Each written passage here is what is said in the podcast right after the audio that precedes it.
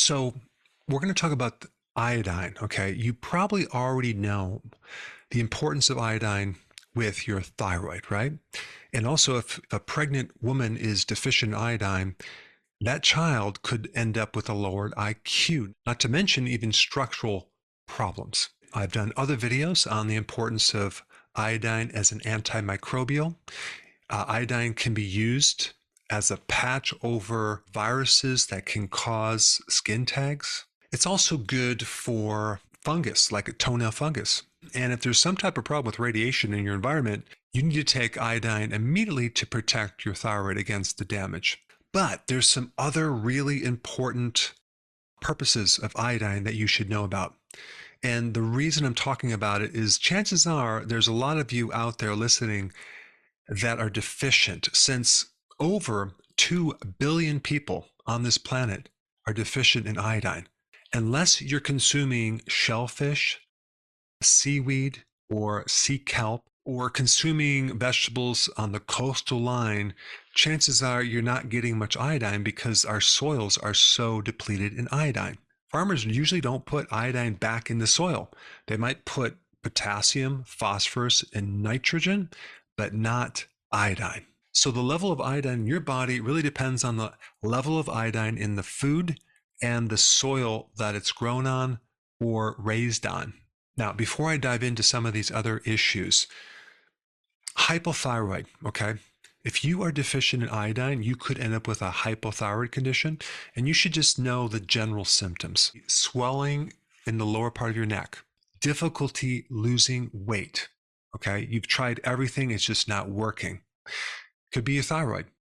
Next thing could be dry hair, dry skin, thinned hair, and even constipation. So those generally are the common symptoms with the thyroid. There's a lot more, but I wanted to cover those. The first thing I want to talk about is the relationship between iodine and estrogen. Iodine buffers or helps regulate estrogen.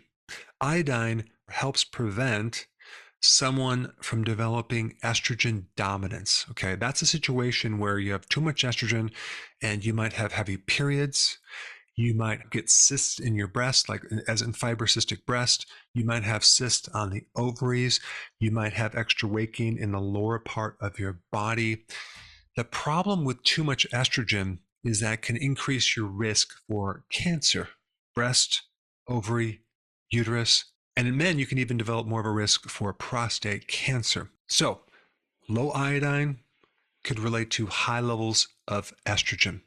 High levels of estrogen can directly block the thyroid, creating a hypothyroid condition. And the same thing goes with low iodine. It can actually cause a lack of production of thyroid hormones, giving you a hypothyroid case.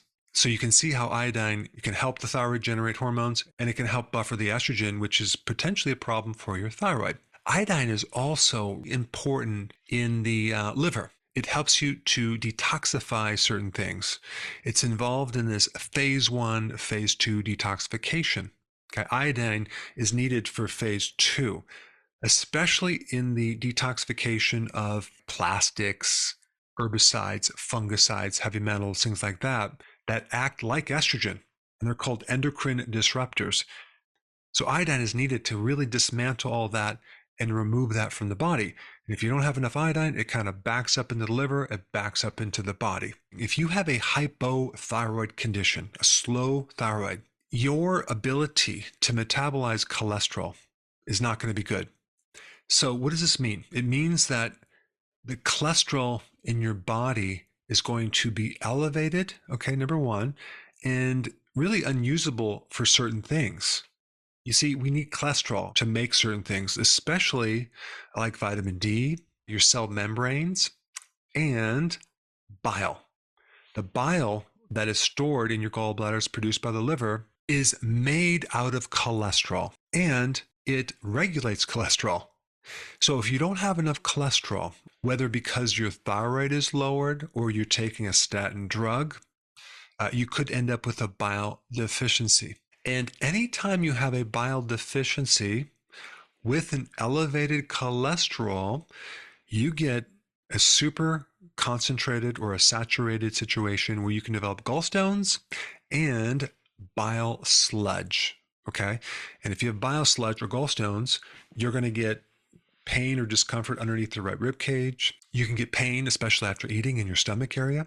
That pain can refer up to the right shoulder and the shoulder blade and the back part.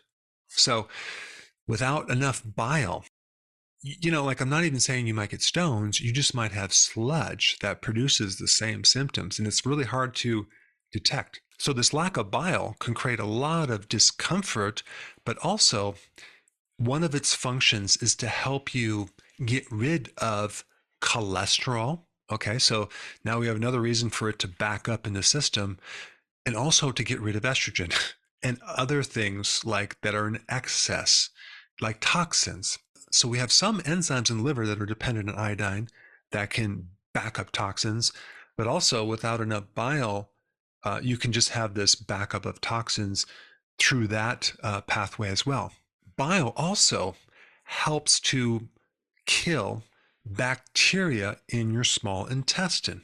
It prevents what's called SIBO, small intestinal bacterial overgrowth, okay? Because it acts like a detergent to clear that out.